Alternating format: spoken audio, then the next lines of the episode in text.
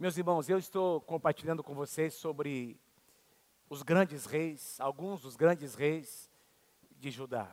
Eu ministrei a semana passada sobre Uzias, um grande homem de Deus. Comentei com vocês sobre uh, as tribos do norte que, formavam, que formaram a nação de Israel. Todos os 19 reis que se levantaram, que foram estabelecidos uh, ali nessa localidade ao norte, com a capital em Samaria, 100% deles foram reis que andaram longe dos caminhos do Senhor. Ao sul nós tínhamos, uh, nós, nós tínhamos então uh, o reino de Judá, com a capital em Jerusalém, onde estavam ali as tribos de Judá e meia tribo de Benjamim, capital em Jerusalém. E nós também encontramos uh, a descrição bíblica de que foram 19 reis em Judá, todos eles da linhagem do Senhor Jesus Cristo. E desses 19, apenas oito foram reis tementes a Deus, como Uzias, que eu compartilhei com vocês sobre a vida dele na semana passada. E eu quero, nessa manhã, prosseguir sobre, falando sobre a vida de Ezequias. Nós aprendemos com, com, com Uzias que não basta começar bem, não basta ter uma trajetória abençoada, é muito importante a gente finalizar bem a nossa vida, amém? E a gente é, aprendeu com os dias que no final, no finalzinho da sua vida, o seu coração se corrompeu, diz lá para sua própria ruína, e ele fez coisas que não devia, foi repreendido pelo Senhor. Eu creio que houve arrependimento no coração daquele homem, e isso não desfaz tudo aquilo que havia sido uh, construído por ele. Mas eu creio que o plano de Deus para a minha vida e para a sua vida é que toda a nossa jornada seja uma jornada abençoada, e o final, no final de tudo, uh, é o tempo será o tempo mais abençoado de todos. Quem pode dizer amém? Eu quero compartilhar com vocês sobre Ezequias. Eu já preguei algumas vezes sobre Ezequias aqui nessa, nessa casa, aqui na nossa igreja, mas o que eu vou ministrar a vocês hoje, eu nunca preguei. É o enfoque novo que eu estava estudando e Deus colocou no meu coração. Eu peço que você abra o seu coração, porque eu tenho certeza que tem uma palavra de Deus para você nessa manhã. A palavra que eu vou ler com você, então Ezequias, o tema é o rei que aprendeu a confiar em Deus. Ezequias, o rei que aprendeu a confiar em Deus. Você pode depois estudar na sua casa. Não vou, eu não vou conseguir ler todos os, todos os versículos que falam sobre a vida de Ezequias. Uh, nós encontramos em 2 Crônicas, do capítulo 29 até o capítulo 33 de 2 Crônicas, e também no livro de 2 Reis, do capítulo 18 até o capítulo 20. Então, tem muita coisa que fala sobre este homem de Deus.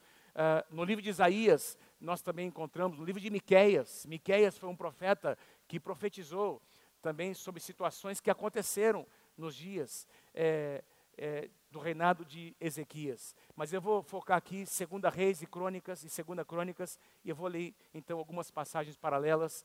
Tenho certeza que essa é uma palavra de Deus para você nessa manhã. Vou começar em segunda Reis, capítulo 18, versículos 5 e 6. São dois versículos que resumem a vida desse grande homem de Deus. Versículo 5: Ezequias confiava no Senhor. Ezequias confiava no Senhor, o Deus de Israel. Nunca houve ninguém como ele entre todos os reis de Judá, nem antes e nem depois dele. Olha que coisa linda. Ele se apegou ao Senhor e não deixou de segui-lo, e obedeceu aos mandamentos que o Senhor tinha dado a Moisés. É, eu não tenho tempo de ler todos os versículos, mas se você acompanhar logo em seguida aí uh, ao versículo 6, você vai perceber que logo no início do seu reinado, no primeiro ano do seu reinado, Ezequias tinha 25 anos quando começou a reinar. Ezequias foi aquele homem de Deus que tinha um tumor, tinha uma enfermidade, e ele foi para a presença de Deus, vocês se lembram disso, já preguei sobre isso, e ele orou ao Senhor, e Deus concedeu a ele mais 15 anos de vida. É deste homem que eu estou falando. Ezequias governou por 29 anos, já contando os 15 anos de bônus que Deus deu a ele. Ezequias morreu aos 54 anos e ele governou debaixo da unção, da graça e do poder, do mover de Deus.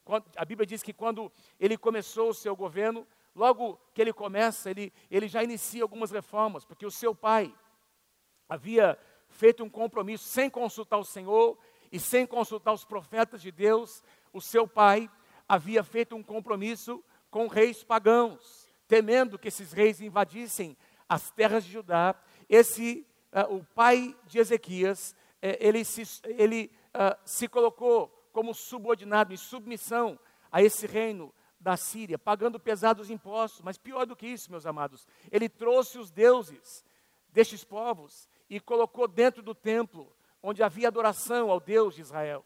Então ele trouxe deuses e colocou no lugar santo, onde estava ali, eh, onde deveria estar a arca da aliança e outros elementos que haviam sido feitos por Moisés. E aí ele vem e traz, juntamente com esses utensílios da casa de Deus, e ele, e ele faz essa mistura, não é? Esse sincretismo de deuses. E o povo começou então a adorar outros deuses. Mas Ezequias, ao assumir, meus amados, o governo, ele se humilha diante do Senhor. E a palavra de Deus diz que Deus ouviu a sua voz. Deus sempre ouve a voz de um homem e de uma mulher que tem o seu coração quebrantado diante dele. Eu vou uh, ler alguns versículos em 2 Crônicas. Você pode acompanhar na sua Bíblia, se você tiver a sua Bíblia, do, do capítulo 29 até o, até o capítulo 31, nós vamos uh, observar a sequência de obras de Ezequias. Eu coloquei um resumo aqui, eu vou ler para vocês. Ele então reabriu as portas do templo de Jerusalém, que estavam fechadas, que tinham ali deuses estranhos. E ele removeu todos esses deuses, inclusive aquela imagem daquela serpente de bronze que Moisés havia feito no deserto, estava aqui dentro do templo. É, é, é, imagem essa que por muitos anos, é, diante da qual o povo de Israel se prostrou em adoração, e tinha esse elemento de adoração, estava ali dentro. Ele retirou essa imagem. Ezequias restaurou o sacerdócio ali e adoração com música, tudo aquilo que Davi havia estabelecido no seu reinado, não é aqueles turnos de louvor, de adoração, não é diante do Senhor. Ezequias restaura, não apenas ele traz os sacerdotes, ele, ele remunera esses sacerdotes, não é? Ele sustenta esses sacerdotes, mas ele restaura a música, a adoração na casa de Deus. Quantos vocês amam esse tempo de louvor e adoração? Não é maravilhoso, irmãos? Não é? E Ezequias restaurou a adoração, louvor na casa de Deus. Ele reinstituiu a Páscoa, que por muitos anos já não se celebrava mais, e o povo se ajuntou para celebrar a Páscoa. Um pouco mais à frente, uh, Ezequias convoca os seus oficiais, convoca os súditos do reino convoca ah, pessoas importantes e o povo em geral, e ele dá uma grande festa para celebrar o nome do Senhor. A Bíblia diz, meus queridos, que foram sete dias de, de grande celebração, sete dias de louvor e adoração e alegria. E diz que a festa estava tão boa que o povo não quis ir embora. Eles pediram e o rei prolongou por mais sete dias a festa. Prolongou por mais sete dias a festa. Diz que foi uma repercussão tão grande no Reino do Sul, ali em Judá, que algumas famílias, aliás, milhares de famílias do Reino do Norte vieram para compartilhar, para participar dessa festa. Foi um grande avivamento, não é? Um quebrantamento nacional.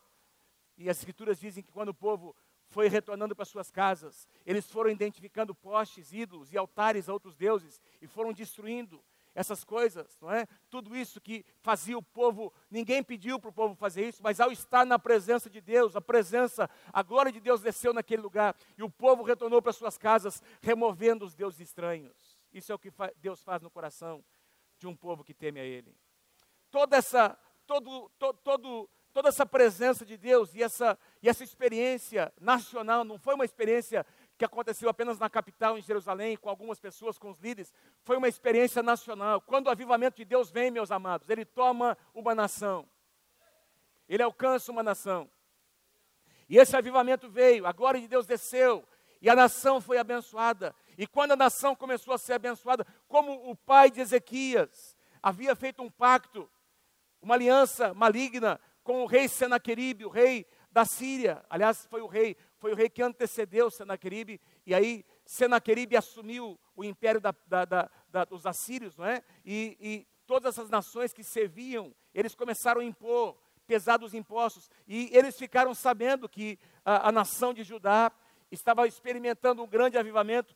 Senaqueribe, temendo perder o domínio sobre Judá, ele vem, e a palavra de Deus diz que ele se levanta contra a nação de Judá. Deixa eu dizer uma coisa, a primeira lição que eu quero, primeira coisa que eu quero trazer ao seu coração nessa manhã é que, meus amados, guarde isso. Enquanto você não incomoda os seus inimigos, eles não vão te incomodar. Mas quando você começa a se levantar para assumir o seu papel como homem, como mulher de Deus, quando você começa a abrir mão não é? Ah, de, de, de ah, ou melhor dizendo, assumir o lugar que você estava abrindo mão de assumir, alguém vai se levantar contra você, inimigos vão se levantar, e quando inimigos se levantam, essa, é a maior prova de que você está no caminho certo.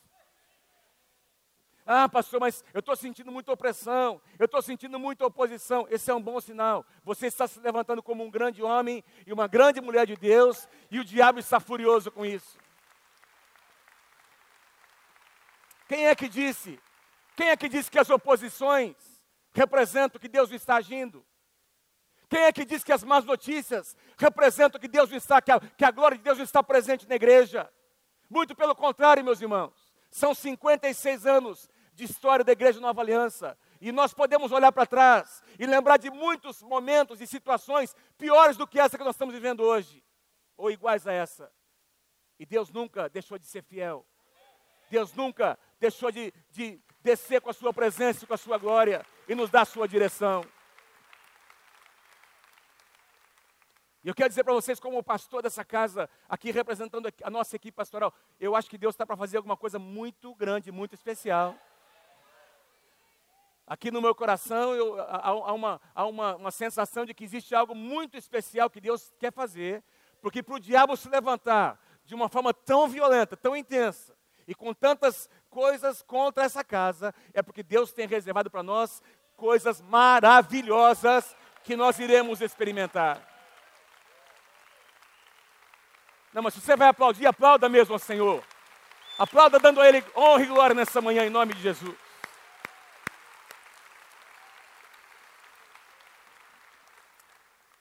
Quando você lê o Antigo Testamento, o Antigo Testamento é cheio de simbologia. Nós não podemos ler o Antigo Testamento pensando de, uma, de maneira literal. O que aconteceu no Antigo Testamento era sombra, era, era algo profético daquilo que um dia aconteceria ou nós experimentaríamos espiritualmente falando. Então, quando nós vemos guerras e lutas e situações como as que a gente vai ver nessa manhã, no, no, no plano natural, nós vamos trazer isso para o lado espiritual. Na época do Antigo Testamento, meus amados, a, as pessoas lutavam com armas naturais, as suas lutas eram contra pessoas. Estava em jogo um domínio territorial. Quanto maior o domínio territorial, quanto mais os impérios e as nações conquistavam outras nações e cidades, maior era o seu poderio, maior o seu reconhecimento, maior a sua grandeza. Eles, quando uma nação governava sobre uma outra nação, eles impunham pesados impostos, eles colocavam a nação conquistada debaixo de escravidão, e os valores culturais eram incutidos nessa nação escrava.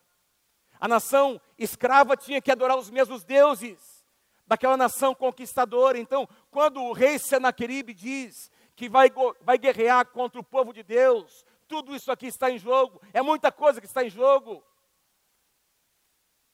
E tudo isso é uma figura do que acontece hoje, meus amados, no mundo espiritual. O, o, Paulinho disse uma coisa, algo aqui que eu tinha colocado nas minhas anotações: não brinca com os teus inimigos. Ele tem, ele tem intenções muito claras. Jesus diz que Satanás vem para roubar, matar e destruir. Ele é mentiroso. Não tem como alguém fazer algum tipo de pacto com o diabo e não sair perdendo. Ele é mentiroso. E eu estou aqui para dizer para você uma coisa: guarda uma coisa, o diabo nunca vai se converter, meu irmão. Ele nunca vai se converter. Ele é mau, ele é maligno. E quando a gente brinca com coisa séria, a gente vai sofrer consequências. Que haja temor no nosso coração nesses dias. Senaqueribe decide invadir Jerusalém. Ele decide vir contra o povo de Deus. E agora ele coloca o seu exército. Você sabe que Jerusalém tinha essa muralha ao redor da, da cidade, não é? Era normalmente as cidades estratégicas ficavam em lugares altos para se proteger dos inimigos. Eram rodeadas de muros e fortalezas. Assim era Jerusalém, uma cidade muito difícil de ser uh, uh, abatida por causa da, da sua localização estratégica e da muralha que havia ao redor da cidade. E agora o exército de Senaqueribe, eu estou falando de dezenas de milhares de soldados, eles vêm e ele vem para ele começa a rodear a cidade de Jerusalém. Começa a rodear a cidade e começa a espalhar medo e pavor no meio da população, do povo de Deus. E é, é importante dizer uma coisa a você: quando você estuda ah, como esse império, como o exército da Síria atuava. Lembra? A capital do império da Síria era a cidade de Nínive. E quando você estuda como esse exército, como eles agiam, dá para entender um pouco da reação de Jonas, porque esse exército, essa, essa, esse império da Síria, eles eram extremamente carrascos com, com seus, com, com, as pessoas que eles, com, com os povos que eles conquistavam. Eles eram maus, eles torturavam as pessoas, eles cegavam seus olhos, eles mutilavam as pessoas para que elas vivessem mutiladas para o resto da sua vida, para se lembrar que tinha alguém sobre eles. Eles viviam para espalhar medo e pavor nas populações, nas nações, e é por isso que Jonas reage da maneira como ele reage. É, é desse povo, é sobre este povo que eu estou falando, que estava invadindo a cidade de Jerusalém. E eu quero identificar com você aqui alguns passos, algumas atitudes que Ezequias, como rei, como líder, teve diante dessa opressão, dessa invasão, não é?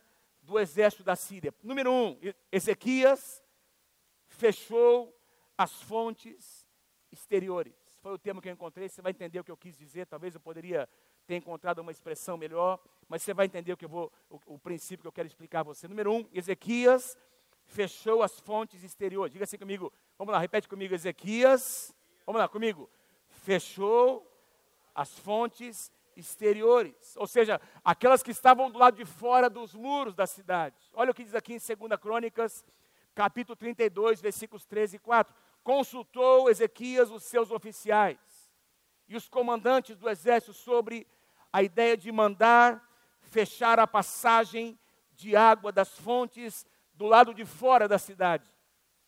E eles concordaram.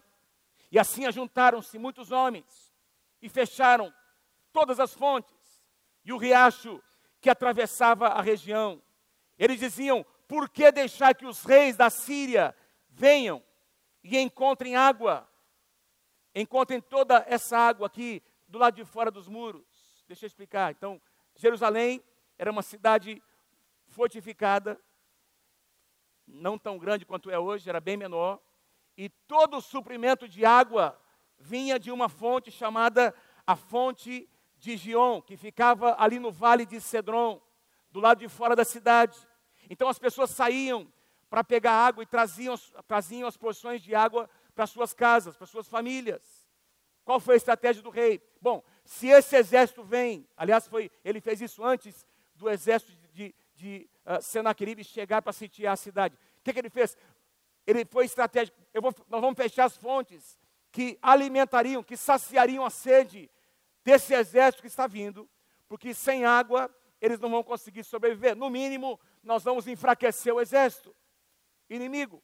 Eles vão ter que procurar água em outro lugar, e assim eles fizeram. Até hoje existe o canal subterrâneo que Ezequias construiu. Nós estivemos lá no ano passado, quando nós visitamos Israel. Foi um canal que eles construíram. Eles taparam aquela, aquelas fontes com pedras, enfim, e canalizaram aquelas águas por, por debaixo da terra e construíram um canal de tal forma que de dentro da cidade eles acessavam as mesmas águas, mas de fora da cidade essas águas já não poderiam ser acessadas. O que, que isso tem a ver comigo, pastor, com você? Tem a ver, meus irmãos, que muitas vezes nós estamos alimentando os nossos inimigos. Sem perceber, nós estamos alimentando inimigos que têm lutado contra nós.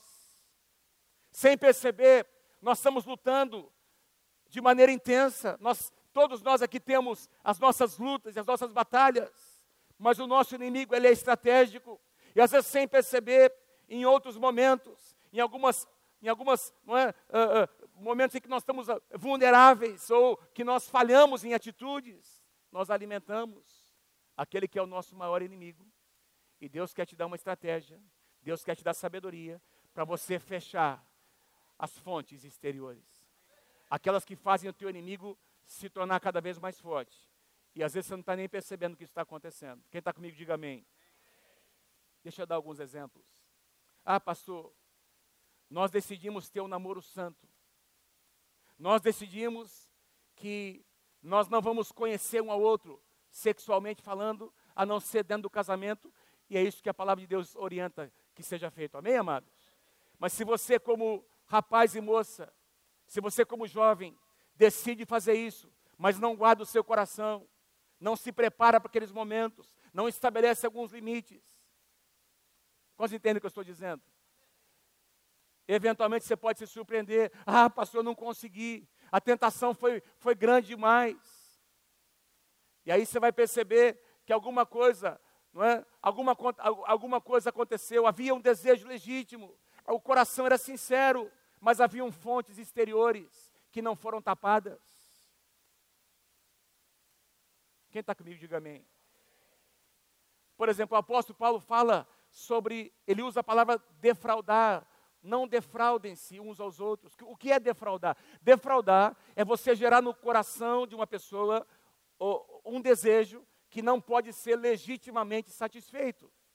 Toda vez que uma jovem, um jovem, gera no seu namorado, na sua namorada, na sua noiva, no seu noivo, um desejo ilícito, que não pode ser legítimo, aliás, um desejo que muitas vezes não é ilícito o desejo, não é? A ação é ilícita. Um desejo, às vezes, é, é o desejo que nós somos, nós temos carne, nós, nós temos vontade, não é? E, mas o que é defraudar? É você gerar um sentimento, você colocar no coração dessa pessoa um desejo que não pode ser, nesse momento, nessa hora, de maneira legítima e abençoada, esse desejo não pode ser satisfeito. O que leva alguém a pecar. E você peca junto com aquela pessoa. Então, para você não defraudar, você tem que se preparar para esse momento. Eu me lembro quando nós namorávamos, faz algum tempinho já, é? nós estamos fazendo exatamente 34 anos em dezembro, dia 14 de dezembro de 2019. nós estamos fazendo 34 anos de casado. Então nós namoramos há, há mais de 34 anos, né? Nós namoramos quatro anos, meus irmãos. E naquela época era igual hoje, é hoje. Quantos entendem o que eu estou dizendo? Não é?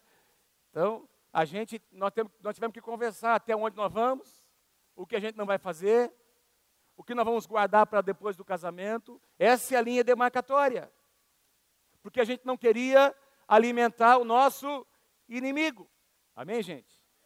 Palavras que dizemos, Palavras que são lançadas da nossa boca estão alimentando os nossos inimigos muitas vezes. Então você, atitude, você está lutando, não é? Para manter o seu filho, a sua filha, que está entrando na pré-adolescência, adolescência, mantê-los mantê mantê guardados.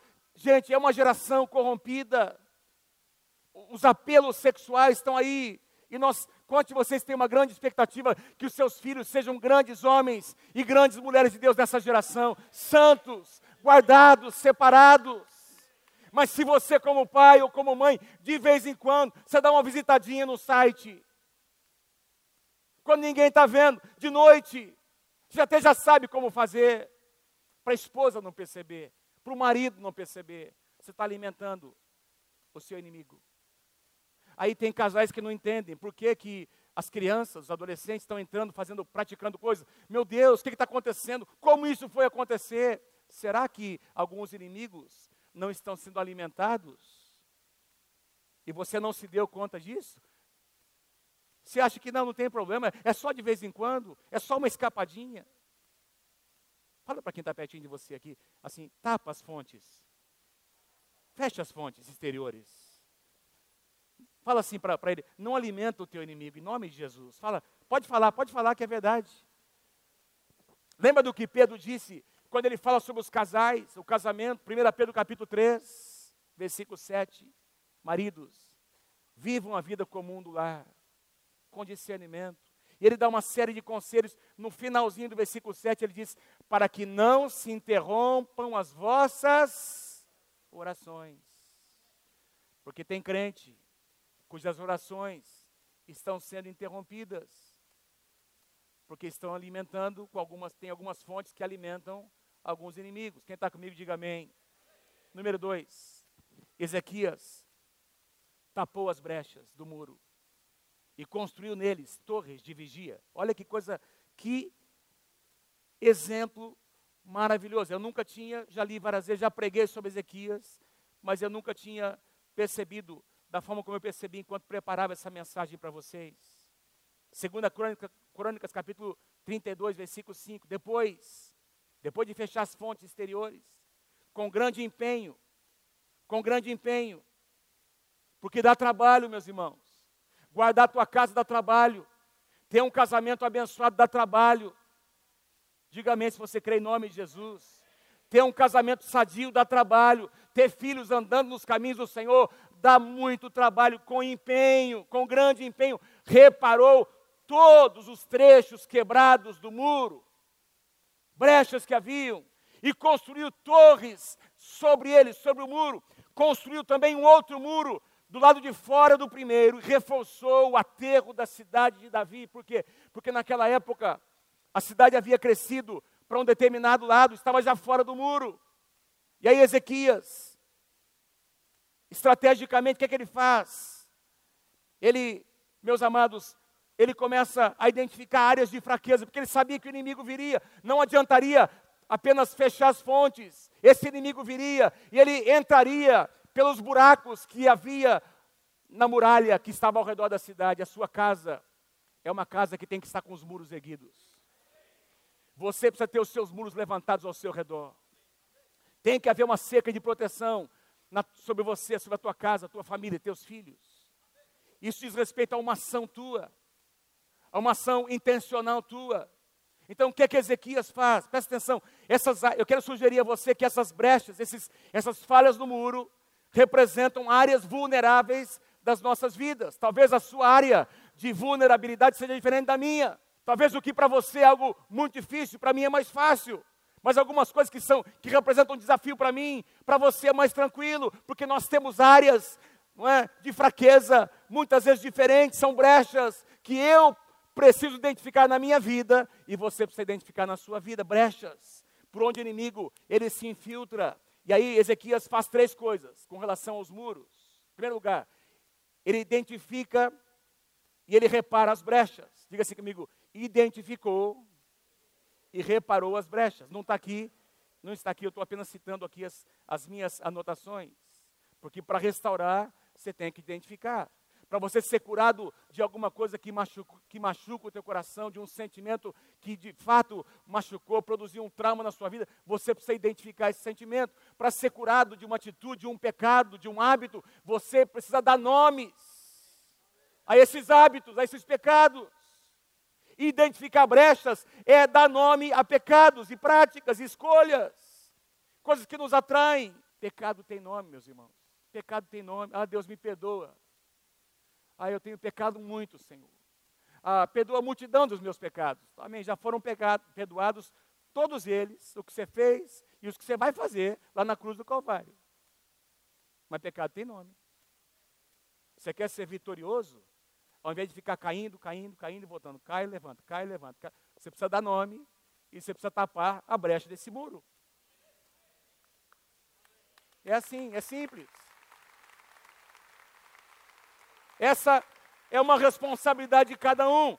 Não é? E aí ele, ele, diz, ele tapou essas brechas. Em segundo lugar, ele construiu um novo muro. Por quê? Porque havia uma parte da cidade. Então a cidade cresceu, houve um aterro, não é? casas foram, foram estabelecidas, construídas, e essas casas estavam vulneráveis. O que é que Ezequias faz? Ele constrói um muro que serve de arrimo para essa região da cidade, e ainda esse muro serve de proteção para aquelas casas que estavam vulneráveis.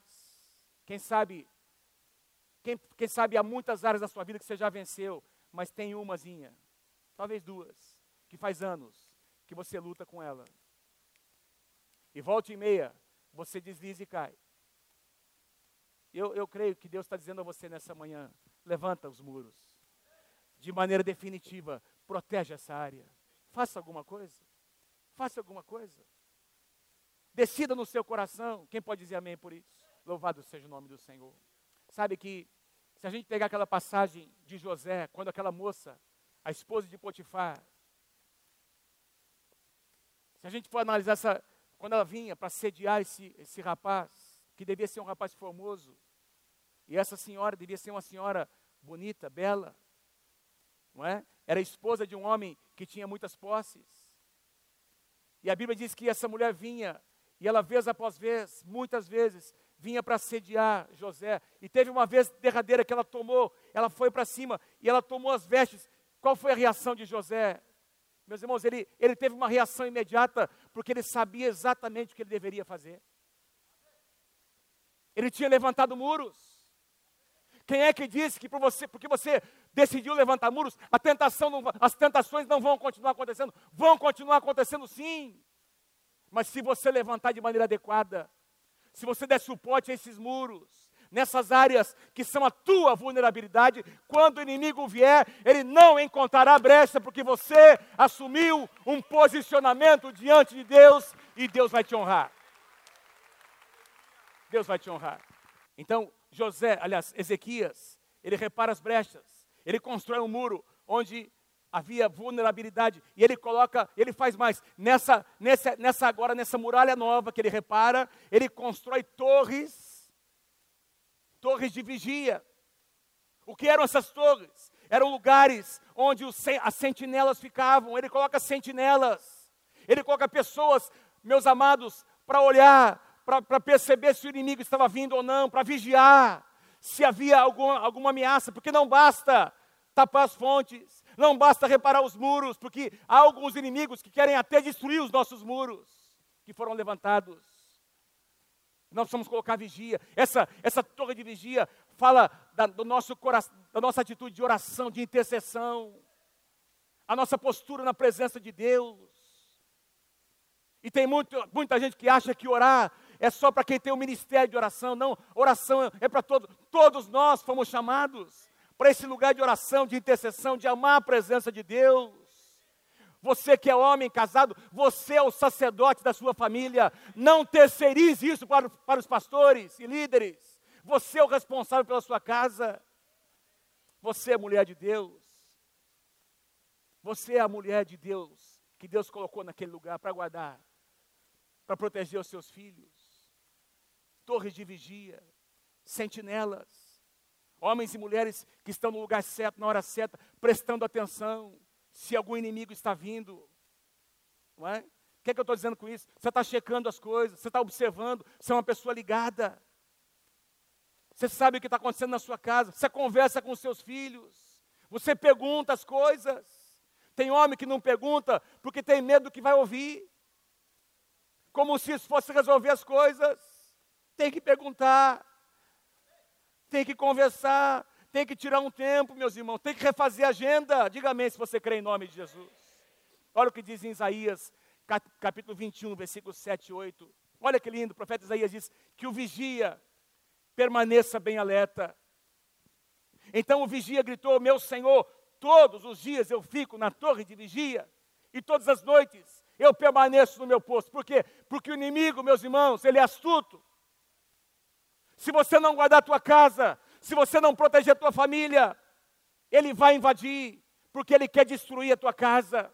Isaías capítulo 62, versículos 6 e 7. Ó Jerusalém, eu coloquei vigias sobre os teus muros, e eles vigiarão continuamente, dia e noite, não descansem, vocês que oram, vocês que intercedem ao Senhor, não descansem, nem deem descanso ao Senhor, até que Ele complete a sua obra. Uau, que coisa tremenda, meus irmãos. Como assim, pastor? Não dá descanso para Deus? É, tem, tem um princípio, Deus quer ser lembrado, Deus conhece as suas promessas, mas Ele quer que você lembre a Ele em oração e intercessão daquilo que Ele prometeu sobre a tua vida, a tua casa, a tua família, e você então ora dizendo, Senhor, a tua palavra diz isso e aquilo, eu creio, Senhor, eu me coloco nesse lugar, faz a tua obra, completa a tua obra, Senhor. E aí quando você ora em sintonia com o que está escrito na palavra de Deus, é uma explosão de milagres que vem sobre a tua vida. Louvado seja o nome do Senhor. Abacuque, capítulo 2, versículo 1. Eu quis enfocar aqui essa, essa, esse terceiro aspecto, porque eu creio que isso diz respeito a nós. Abacuque 2,1: Eu subirei até a minha torre de vigia, e eu ficarei em guarda. Que os homens dessa casa digam essa palavra: Senhor, Deus, eu subirei a minha torre de vigia, eu ficarei de guarda, eu ali esperarei para ver o que ele diz, o que Deus vai me dizer e a resposta que ele me dará às minhas orações, aos meus clamores. Onde é que estão os homens? Onde é que estão os homens? Sentinelas. Deus está homens, por favor, fiquem em pé. Se você é macho, fique em pé nessa manhã, em nome de Jesus. Aí mexeu. Tem uns caras que não levantaram, vou dizer de novo. Se você é homem, se você nasceu homem, tá? Nasceu homem. Que aqui a gente crê assim. Ou você nasce homem ou nasce mulher. Você nasceu homem. Amém? Essa palavra é para você, meu querido. Em nome do Senhor Jesus, tome o seu lugar na sua torre de vigia. Ocupa o seu lugar, meu irmão. Olha, deixa eu dizer uma coisa. Fique em pé ainda, fique em pé ainda. Nós vivemos numa geração de homens omissos. Nós vivemos numa geração onde as mulheres fazem as coisas. Fazem porque os homens não fazem. E é mais fácil deixar que elas façam. Nós vivemos numa geração de, onde tem filhos que não encontraram a sua identidade porque um homem, pai, não compareceu para dizer para aquele filho: você é homem, você vai ser um grande homem de Deus, você é uma mulher, você é uma princesa. Eu te amo, minha filha. Onde é que estão os homens que vão trazer afirmação para os seus filhos? Onde é que estão os homens de Deus que vão se colocar no seu lugar para dizer para Satanás aqui não, você não vai invadir esse lugar, porque esse lugar pertence ao Senhor Jesus.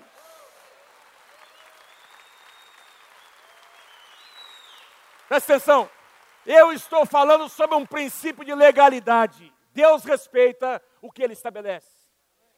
E Deus estabeleceu o homem como cabeça. Eu sei que tem algumas famílias aqui cujas, cujas mulheres, talvez seu marido não esteja aqui, ou você esteja separado. Estou falando num, num princípio que é geral, pra, que, que, é, que, é da, que é da palavra, está na palavra de Deus. Deus colocou essa responsabilidade do sacerdote sobre os ombros dos homens. Não abra mão da sua responsabilidade. Eu digo isso em nome do Senhor Jesus para você nessa manhã. Você recebe? Diga amém em nome de Jesus. Amém. Pode sentar. Aleluia. Vamos avançar em terceiro lugar. Ezequias preparou armas de guerra, armas adequadas. Armas adequadas. Vou, vou, eu vou bem rapidamente nesse ponto aqui. Segunda Crônicas 32, versículo 5, a segunda parte, também mandou fazer muitas lanças e muitos escudos. O que você quer dizer com isso, pastor? Armas de defesa e armas de ataque escudos e lanças e com certeza espadas e outras coisas, enfim, não é? E eu creio que Deus quer nos dar sabedoria para entender que nós não estamos aqui pra, apenas para nos defender, nós estamos aqui também para atacar o nosso inimigo. Amém? Nós não vamos viver encurralados. Eles fizeram armas para lançar essas armas, essas lanças e flechas, para que eles pudessem alcançar o seu inimigo até num lugar distante, porque eles não estavam ali, eles não, não, não queriam se conformar com esse lugar apenas de ficar encurralados. Em 2 Coríntios capítulo 10, o apóstolo Paulo diz que as nossas armas não são naturais, porque a nossa luta não é contra homem, não é contra carne e sangue. As nossas armas são espirituais e poderosas em Deus. Poderosas em Deus. Louvado seja o nome do Senhor para destruir fortalezas e anular sofismas. Quem pode dizer amém? O quarto, número quatro, o que Ezequias fez a mais, ele contagiou a todos com a visão que Deus havia colocado no seu coração. Ele contagiou as pessoas, líderes, homens chaves. Havia fé no seu coração, mesmo sabendo que os inimigos estavam vindo contra a nação de Judá, ele começou a mobilizar esses homens chaves, segunda Crônicas, capítulo 32, versículo 6, nomeou sobre o povo oficiais militares e os reuniu na praça, junto à porta da cidade, animando-os com essas palavras. Veja as palavras de Ezequias: sejam fortes e corajosos, não tenham medo, nem desanimem por causa do rei da Síria e do seu enorme exército, dezenas de milhares de soldados pois conosco está um poder maior do que aquele que está com ele.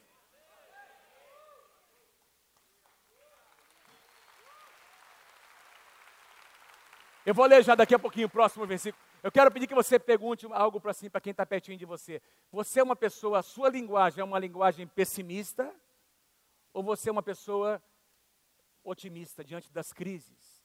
Pergunta, pergunta, você é uma pessoa pessimista? É mais fácil você dizer palavras negativas ou positivas? Presta atenção, isso é importante, irmãos. Porque vocês já perceberam como uma má notícia, ela espalha muito mais rápido que uma boa notícia? Pega meu telefone aí, por favor, Mônica. Por favor. Esse, esse negocinho aqui, gente. Esse negócio, esse negócio aqui, ó. Isso aqui pode ser uma porcaria, sabe? Na mão de quem não sabe usar. A, a gente vive numa época em que ouviu-se sobre algo e não se conhece nada a respeito daquilo, não tem um fechamento. Eu não ouvi o que os meus pastores disseram, eu não ouvi os meus líderes, mas mesmo assim eu vou mandar um monte de mensagem, porque talvez alguém vai me responder. E aí as mensagens é, duvidosas, e às vezes com uma conotação totalmente negativa, elas se espalham. Quantos entendem o que eu estou dizendo? E, essa má notícia começa a tomar conta, e aí vai, vai tomando uma proporção cada vez maior, e aí o, o pânico se instala no coração das pessoas, como se tudo estivesse fora de controle. Espera um pouquinho, Deus continua no controle de todas as coisas. Deus continua no controle. Nós estamos aqui há 56 anos. Já experimentamos muitos, muitas tempestades e ventanias. E nós vamos continuar seguindo, meu irmão, em nome do Senhor Jesus. E vamos continuar falando dos feitos do Senhor, que o nosso Deus é bom, que a sua misericórdia dura para sempre, e que os nossos inimigos vão continuar se levantando para serem todos eles derrotados diante do Senhor nosso Deus. Se algum inimigo vai se levantar, ele vai se levantar para ver você vencer e ser mais do que vencedor nas suas batalhas. Ezequias, ele contempla, ele vê os inimigos chegando, mas a sua linguagem não é negativa. O que é que ele diz? Confie no Senhor. Olha o que diz versículo 8 com ele está somente o poder humano. Lá, Senaqueribe, com ele está somente o poder humano, mas conosco está o Senhor, o nosso Deus, para nos ajudar e para trazer, para travar as nossas batalhas. E qual foi o resultado disso? E o povo ganhou confiança com as palavras de Ezequias, rei de Judá. Cuidado com quem você ouve. Ouça os seus líderes, ouça os seus pastores. Ouça quem pode te ajudar. Cuidado com quem dá entrada, com quem tem entrada e saída no seu coração. Cuidado com quem você compartilha coisas íntimas. Dê esse direito a pessoas, a homens e mulheres de Deus provados, que vão mostrar para você o quanto o teu Deus é maior do que os seus problemas. Meus irmãos, Ezequias contagia o povo de fé de confiança. E aí vem a resposta do inimigo, porque aí Senaqueribe ouve. Ele fica sabendo disso, porque o diabo sempre fica sabendo, meus irmãos. E aí ele contra-ataca, ele vem com tudo. E aí eu não tenho tempo para ler, mas a partir do versículo 10 do capítulo 32, diz que eles começam a zombar do povo de Deus. Senaqueribe se aproxima com seu exército. E eles começam a lançar mensagens. Não é? Lá no WhatsApp, lá no Facebook, né? lá pelo Instagram. Aí ele diz assim: quando esse cara que governa vocês, esse rei Ezequias diz que o, Deus de vocês vai salvar vocês, quem ele pensa que é? Vocês não estão enxergando que, o que aconteceu com todas essas outras nações? Olha, nós derrotamos todas elas e elas tinham os seus deuses. Então, Senaqueribe compara o Deus de Israel com os outros deuses foi o maior erro que ele cometeu. O nosso Deus não é igual aos outros deuses. O nosso Deus não é um Deus com letra minúscula, D minúscula. O nosso Deus é o Criador dos céus e da terra, Senhor dos senhores, aquele que governa todas as coisas. E ele continua zombando. Ah, vocês não conseguem, vocês não conseguem perceber o que está acontecendo. E aí ele diz assim: olha, olha o versículo 27 do capítulo 18, 2 Reis 18, 27.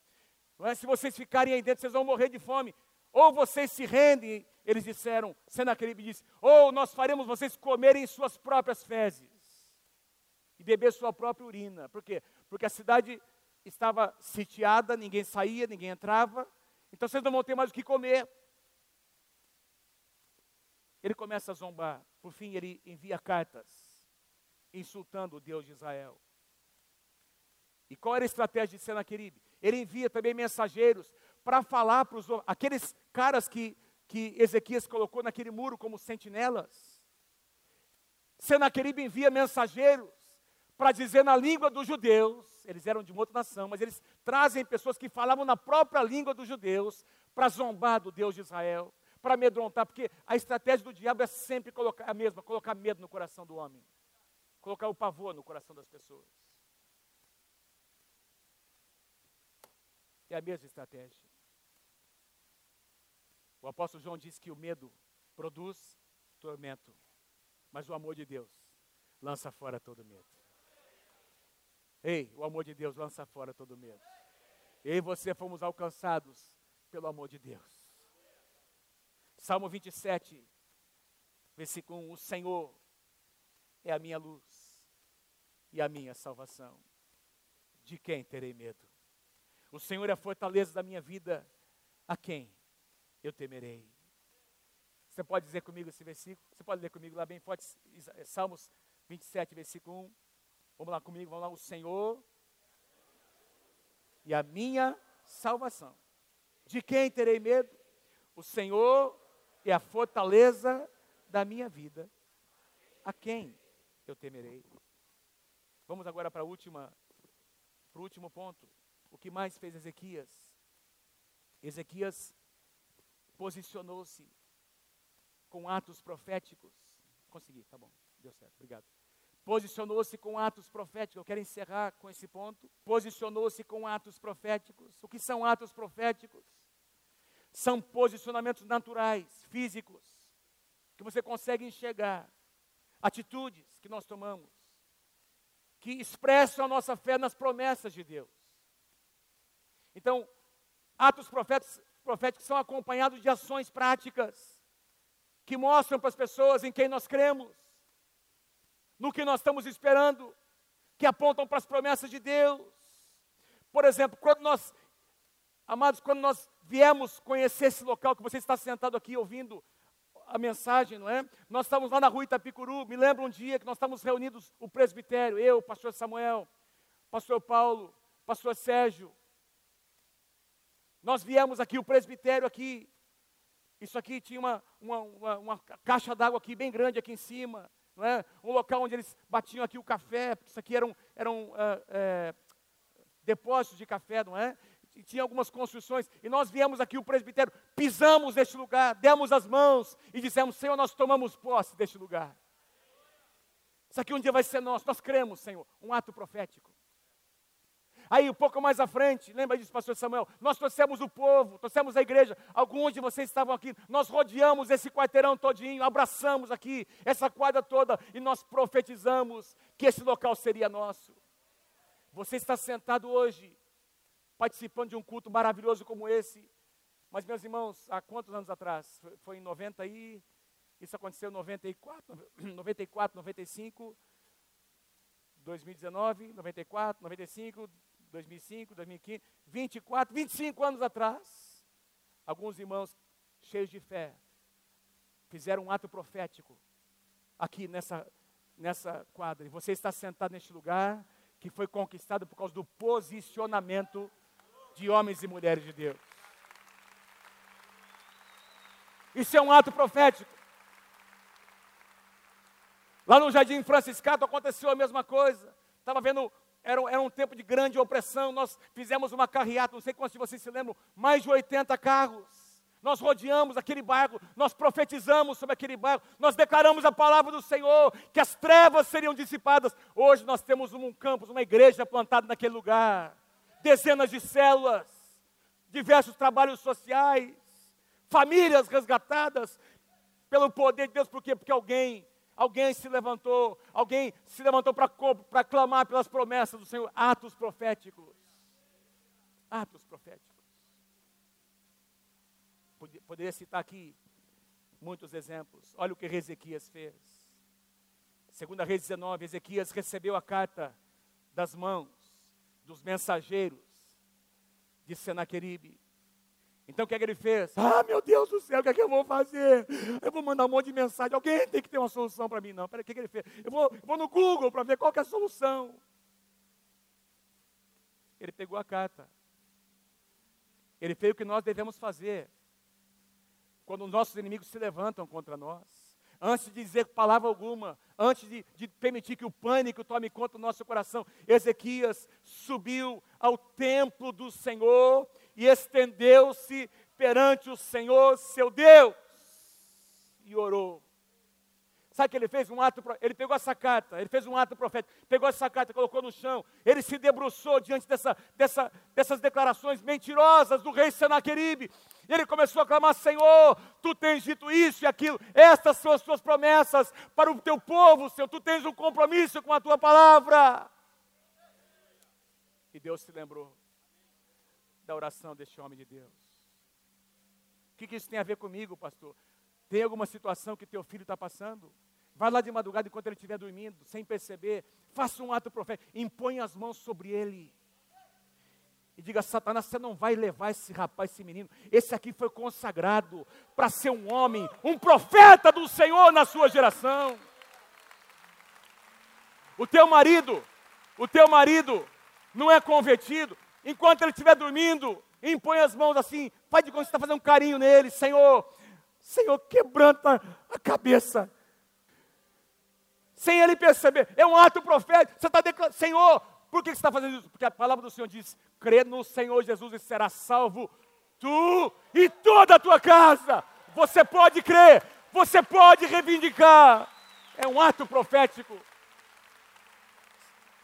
Se você quer ver alguma coisa mudada, tem algumas ações práticas. Vou dar uma sugestão. Toda quarta-feira nós estamos aqui jejuando os pastores e pastoras. Toda quarta-feira, se você quiser fazer uma parceria com, com, com os pastores, reserve quarta-feira para você jejuar. Ah, não, pastor, acho que eu vou morrer se eu jejuar. Não, pera, você não vai morrer, não. É uma bênção, irmão. Você está dizendo que Deus é mais importante do que aquela refeição para você. Ezequias veio para a casa do Senhor. Nós temos uma linda sala de oração aqui em que você pode vir derramar o seu coração. Vem aqui, faça um ato profético diante do Senhor. Deus, eu estou aqui para quebrantar o meu coração. Estas são as coisas, são as acusações, esta é a sentença, este é o diagnóstico, é isso que estão dizendo sobre a minha vida. Mas, Senhor, eu creio nas tuas promessas. Muda, Senhor, transforma, porque a tua palavra promete, Senhor, que onde estiverem dois ou três reunidos, eu estou no meio deles, e o que for ligado na terra será ligado no céu. Senhor, é a tua palavra, eu creio. E aí, como casal, vocês entram em acordo, vocês começam a guerrear do jeito certo, e Deus vai ouvir as tuas orações. Me lembro um dia que a nossa filha Ana, está aqui a Ana, teve uma crise de convulsão, tinha dado algumas vezes, teve uma crise de convulsão fortíssima. Levamos a Ana para o hospital, não sei quantos anos a Ana tinha, amor. Um ano e meio, dois anos. E a Ana teve, ficou desfalecida. Levamos para o hospital e a médica, o médico que atendeu disse: Olha, o problema é sério, procure um especialista. Ela teve uma convulsão, fomos no especialista. Sabe o que foi dito? Ó, oh, tem essa receita, a sua filha vai ter que tomar isso aqui para o resto da vida dela. Ela tem um problema sério, neurológico, senão ela vai ter convulsões, que vai destruir os neurônios dela e, e deu todo o relatório. Meus irmãos, o que eu vou dizer aqui para vocês foi uma experiência nossa. Nós saímos daquele lugar. Eu liguei para o meu pai, pastor Samuel. Ligamos para os presbíteros. Todo mundo foi lá para nossa casa. Aliás, foi só meus pais, né? Os presbíteros. Os presbíteros foram lá para casa. E eu compartilhei o que o médico, o que, o que havia sido dito, a carta de Senaqueribe, estava lá, tudo aquilo que estava escrito. E aí nós oramos, ungimos a Ana da cabeça até a planta dos pés. E nós declaramos e profetizamos que a Ana estava curada naquele momento, em nome do Senhor Jesus, e nunca mais demos aquele remédio, ela nunca teve mais nenhuma manifestação, ela foi curada pelo poder de Deus. Está aqui ministrando.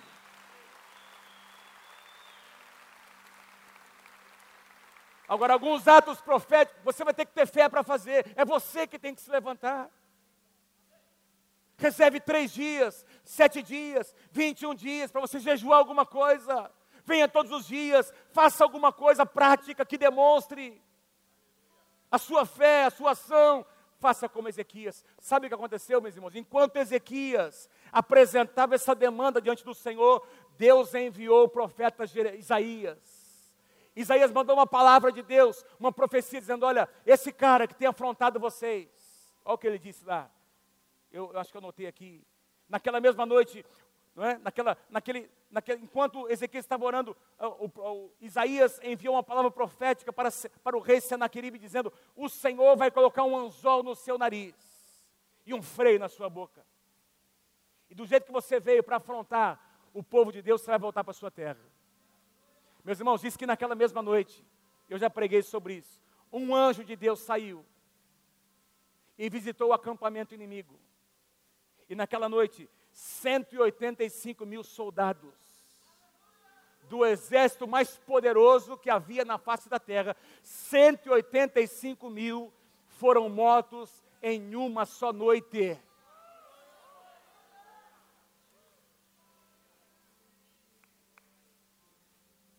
Louvado seja o nome do Senhor. Põe para mim o último slide, só para a gente lembrar. Ezequias fechou as fontes. Aquelas fontes que alimentavam, que poderia alimentar o inimigo. Tapou as brechas. Construiu torres. Construiu armas de guerra adequadas contagiou o povo com a sua fé, com a visão que Deus colocou no seu coração e posicionou-se com atos proféticos. E o resultado foi uma grande vitória para o povo de Deus. Quem pode dar um aplauso ao Senhor Jesus nessa manhã?